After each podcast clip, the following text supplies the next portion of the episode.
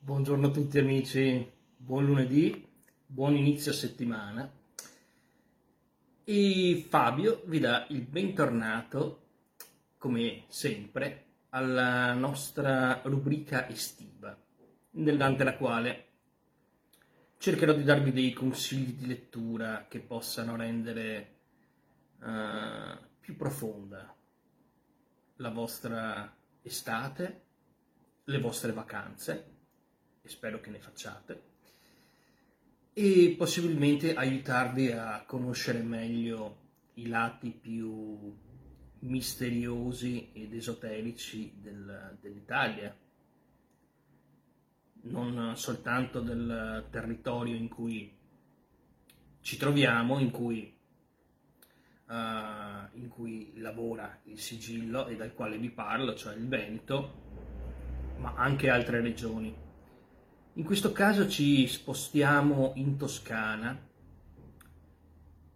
consigliandovi un classico della stregoneria, della stregoneria italiana in questo caso, e cioè Aradia, ovvero il Vangelo delle streghe di Charles Godfrey Leland.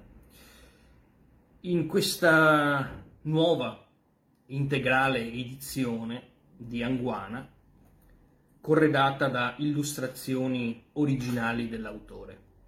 Come sapete, Leland condusse uh, un'inchiesta molto accurata, anche se per uh, alcuni versi controversa, in Toscana, uh, nel tentativo poi riuscito di fatto di rinvenire le tracce di un antico culto pagano, appunto dedito all'adorazione di, Ari- di Aradia.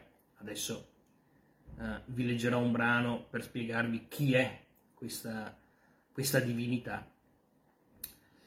Eh, scoprendo quindi una, la traccia, il filo di una tradizione stragonesca autoctona, ehm, che che era e che forse è ancora specifica ed esclusiva del territorio italiano.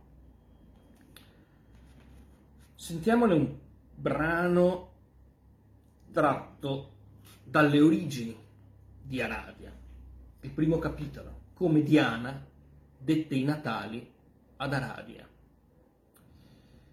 Questo è il Vangelo delle streghe Diana amava profondamente suo fratello Lucifero, dio del sole e della luna, dio della luce, così fiero e orgoglioso della propria bellezza che per questo fu cacciato dal paradiso.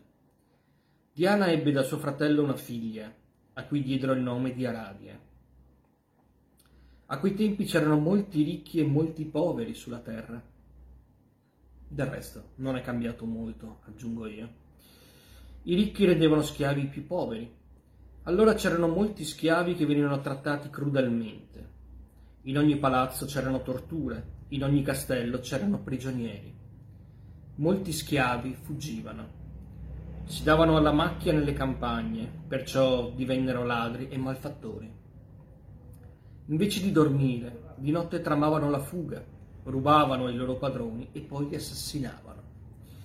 Così abitavano sulle montagne o nelle foreste come ladri e assassini, e ciò per evitare la schiavitù. Diana disse un giorno a sua figlia Aradia, è vero che tu sei uno spirito, ma tu sei nata per essere ancora mortale, e tu devi andare sulla terra a fare da maestra a donne e a uomini che avranno volontà di imparare la tua scuola che sarà composta di stregonerie. Non devi essere come la figlia di Caino e della razza di quelli che sono divenuti scellerati, infami a causa dei maltrattamenti, come giudei e zingari, tutti ladri e briganti.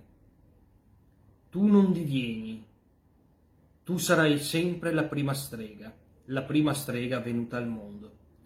Tu insegnerai l'arte di avvelenare, di avvelenare tutti i signori, di farli morti nei loro palazzi di legare lo spirito dell'oppressore e dove si trova un contadino ricco e avaro, insegnerei alle streghe tue alunne come rovinare il suo raccolto, con tempesta, folgore e baleno, con grande, grandine e vento.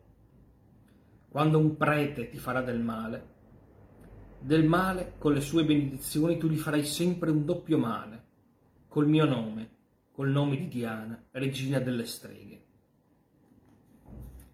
Dunque, questa è la iniziale eh, mitopoiesi di, di Aradia, eh, una nascita incestuosa, come spesso sono incestuose le nascite delle divinità.